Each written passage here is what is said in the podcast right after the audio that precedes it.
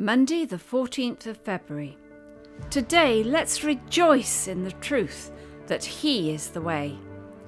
2 Corinthians 3, verse 5 says, It is not that we think we are qualified to do anything on our own, our qualification comes from God. There is a principle in Christ that is relevant to all things in His kingdom, and that is the principle of one step at a time line upon line, faith by faith, age to age, glory to glory. The list goes on. Our perception can be huge and impossible because we don't break it all down and journey with Him through it all, whereas He likes to take us up the mountain with Him and value the time with us.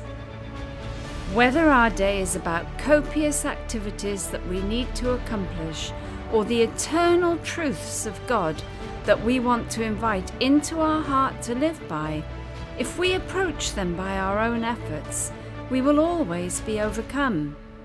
But if we ask Him where He is and then go and meet Him there, we will always enable that capacity that we all desire. The beauty and the joy of this is that we can do it in every moment because that is what grace has allowed and His love has given to us. It is not that we think we are qualified to do anything on our own. Our qualification comes from God. To ask Him where He is and then go and meet Him there will enable that capacity that we all desire. Selah.